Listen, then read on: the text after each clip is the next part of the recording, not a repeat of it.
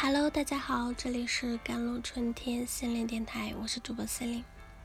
今天想跟大家分享的文章叫做《让自己全身心投入干净的生活》。PUA 等概念啊，是引发的热烈的讨讨论的，让越来越多的人知道了心理虐待的存在。不幸的是，在我们学会对这种现象命名之前，心理虐待可能。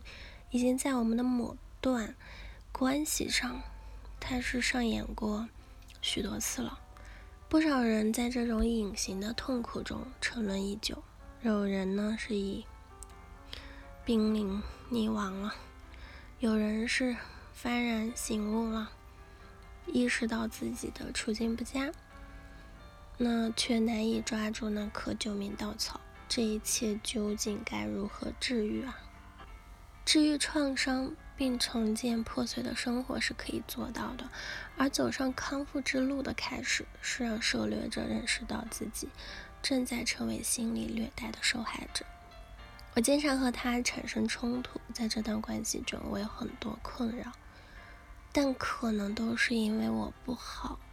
如果你发现自己有过这样的想法，并且给你带来困扰的人具有容易过高的评价自我。极度敏感、嫉妒心强、控制欲极强，或者非常擅长质疑别人等特点，你便需要引起警觉了。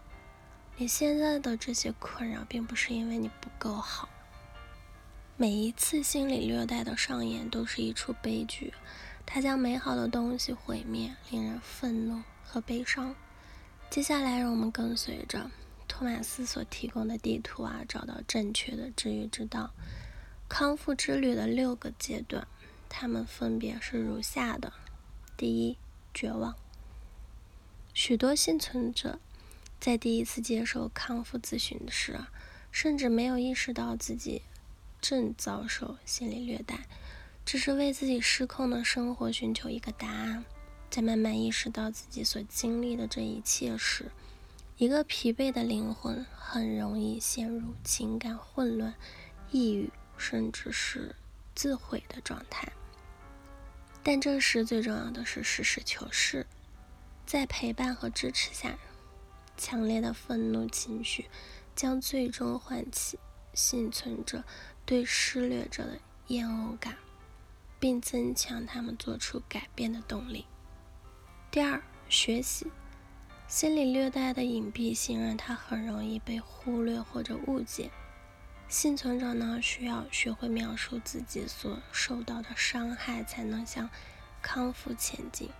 而学习和了解施虐者的惯用伎俩呢，是前提。在这个阶段，幸存者需要了解与心理虐待相关的术语，比如以下几种啊：煤气灯操纵，指的就是施虐者试图篡改谈话或者事件的真相。一是受害者怀疑自己的记忆能力。飞猴，它是用来描述那些自愿或者偶然的围绕在施虐者身边、助纣为虐的人。恶意宣传，它是指施虐者使用谎言啊、造谣啊来煽动其他人或者团体与受害者对立。糖衣炮弹。那它就是指的施虐者使用精心策划的积极关注来操纵受害者的情绪及其对亲密关系的期待了。吸尘，指施虐者试图通过吸引受害者与其恢复联系的方式，使受害者重回亲密关系中。第三点，我们说的就是清醒。幸存者们是经过学习。会经历整个康复的重点阶段，在这个时期会有许多原来如此的顿悟时刻。幸存者们可以开始使用在学习阶段学到的术语，描述自己经历了什么，从而慢慢感到自己不再被困于虐待关系中。第四点，界限。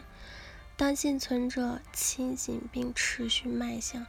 康复的目标就需要进行下一个阶段的工作了，与施虐者设立界限。在这一阶段，幸存者需要与施虐者拉开情感距离，斩断病态连接，排除毒素，并期待自己的康复。这个过程需要幸存者主动推进啊，并且主动遵守才能完成。第五点就是恢复。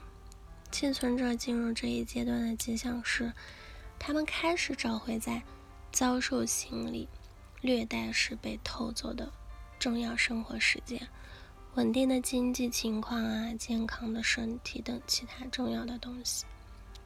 这个阶段令人鼓舞，幸存者可以切实的看到自己康复之旅的成果。第六点就是维持，在最后这个阶段。对于幸存者来说，已经到达了足够高的地方。虽然这并不意味着永远不会与创伤后应激障碍的症状做斗争，不会想起受虐经历，但此时幸存者们已经经历了一段伟大的成长，变得更加有力量和自信。此时的关键就是放缓脚步，让自己全身心投入。干净的生活。好了，以上就是今天的节目内容了。咨询请加我的手机微信号：幺三八二二七幺八九九五。我是 c e l i n e 我们下一期节目再见。